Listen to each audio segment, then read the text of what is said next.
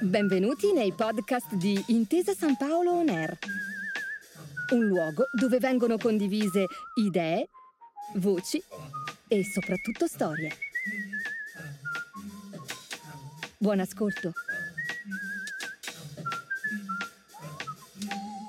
Benvenuti a Media Ecology, un podcast di Intesa San Paolo On Air dedicato al sistema dei mezzi di comunicazione, a come sono costruiti, a come influenzano la società.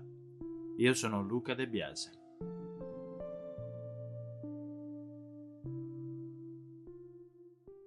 Melanie Green era una laureanda in psicologia sociale all'Università Statale dell'Ohio quando mise a punto un esperimento che fece storia, letteralmente.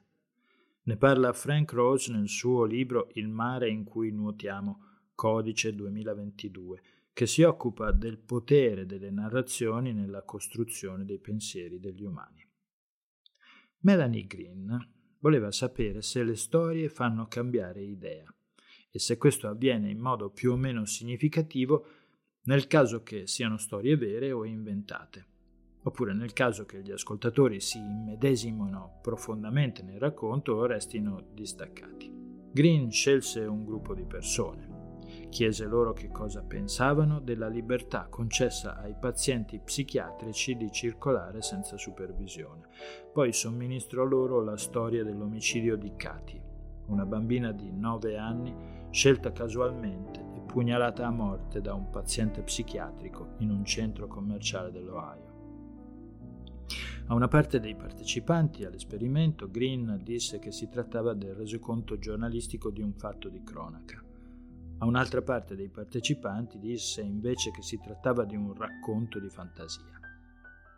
Green aveva predisposto un sistema per misurare il grado di immedesimazione, di trasporto che le persone avevano provato leggendo la storia. E poi chiese a tutti ancora una volta che cosa pensavano dei pazienti psichiatrici lasciati circolare liberamente. Il risultato fu inequivocabile. I partecipanti che si erano immedesimati profondamente nel racconto avevano molte più probabilità di avere cambiato idea sulla questione posta di quelli che non si erano immedesimati molto.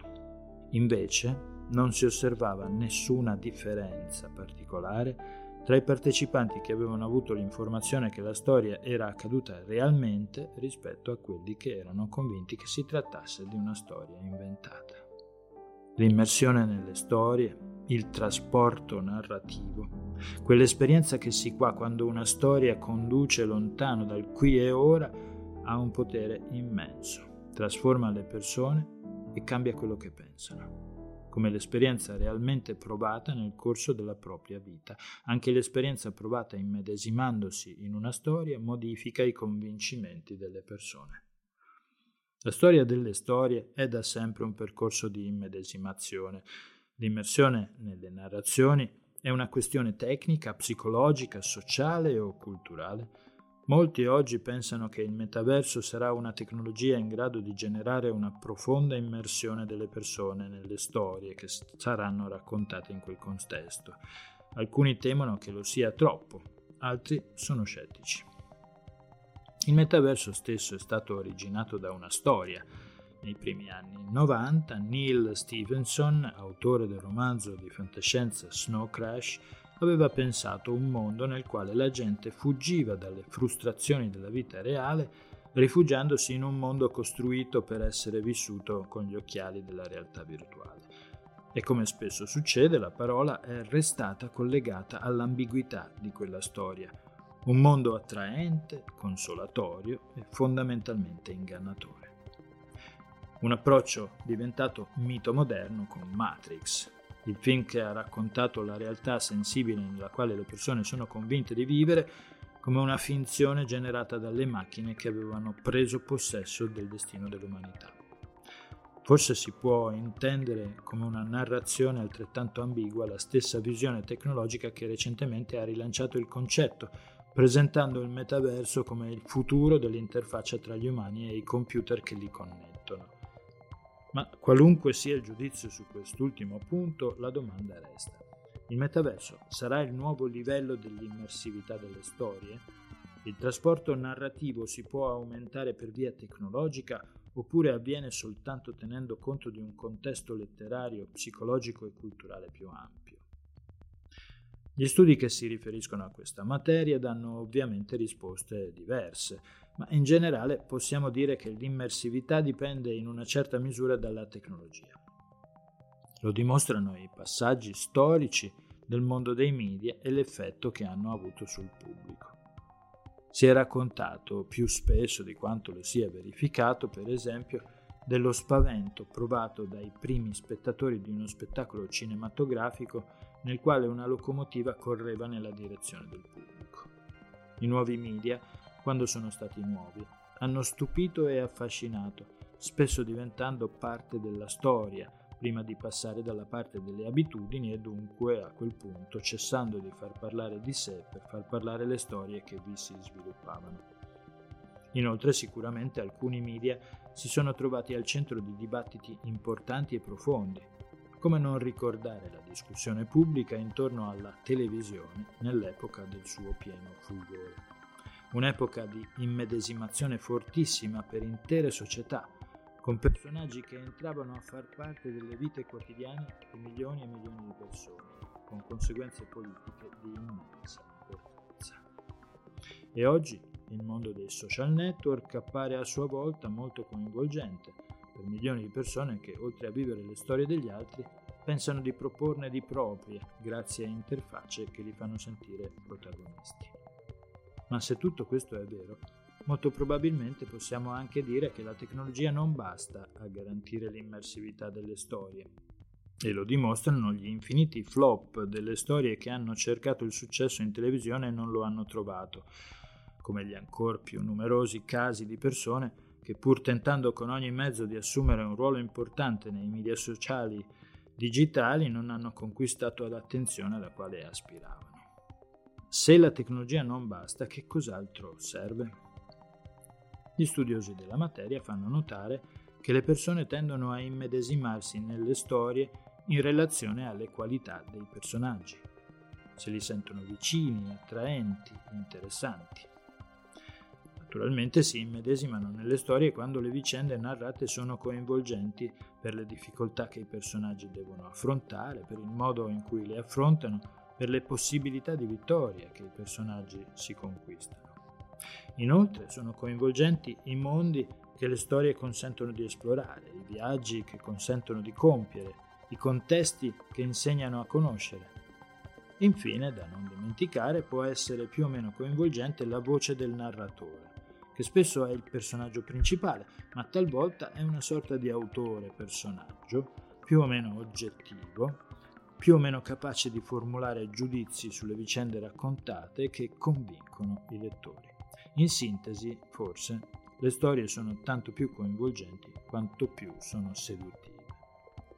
Se tutto questo corrisponde alla realtà, allora il giudizio sul metaverso non può essere pregiudiziale.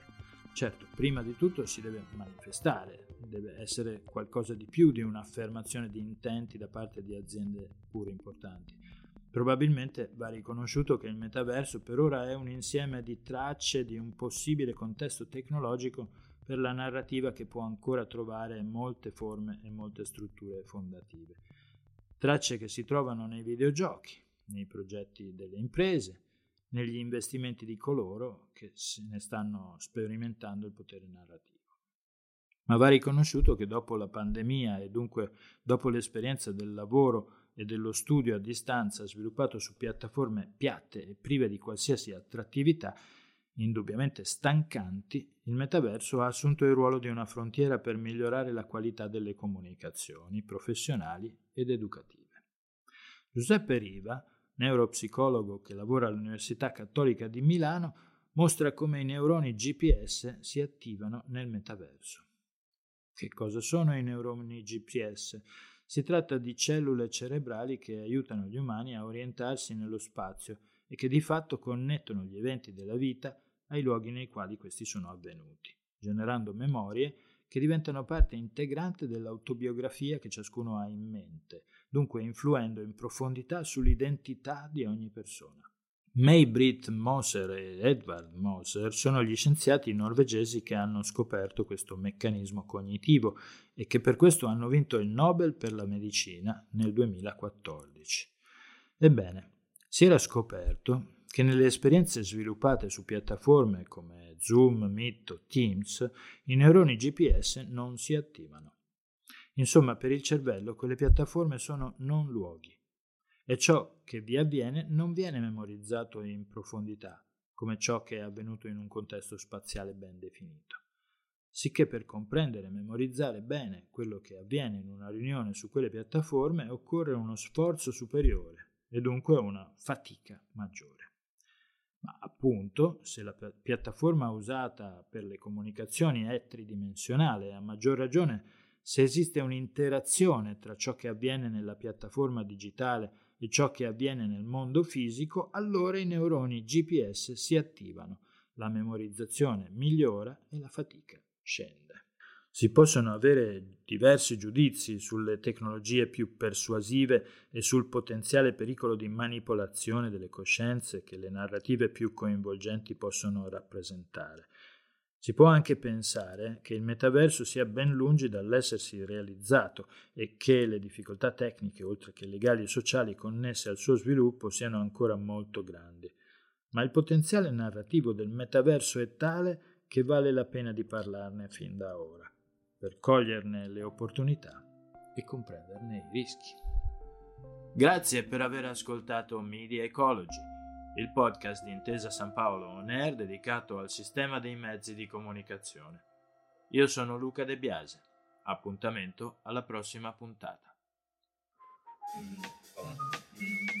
Grazie per aver ascoltato i podcast di Intesa San Paolo On Air. Al prossimo episodio.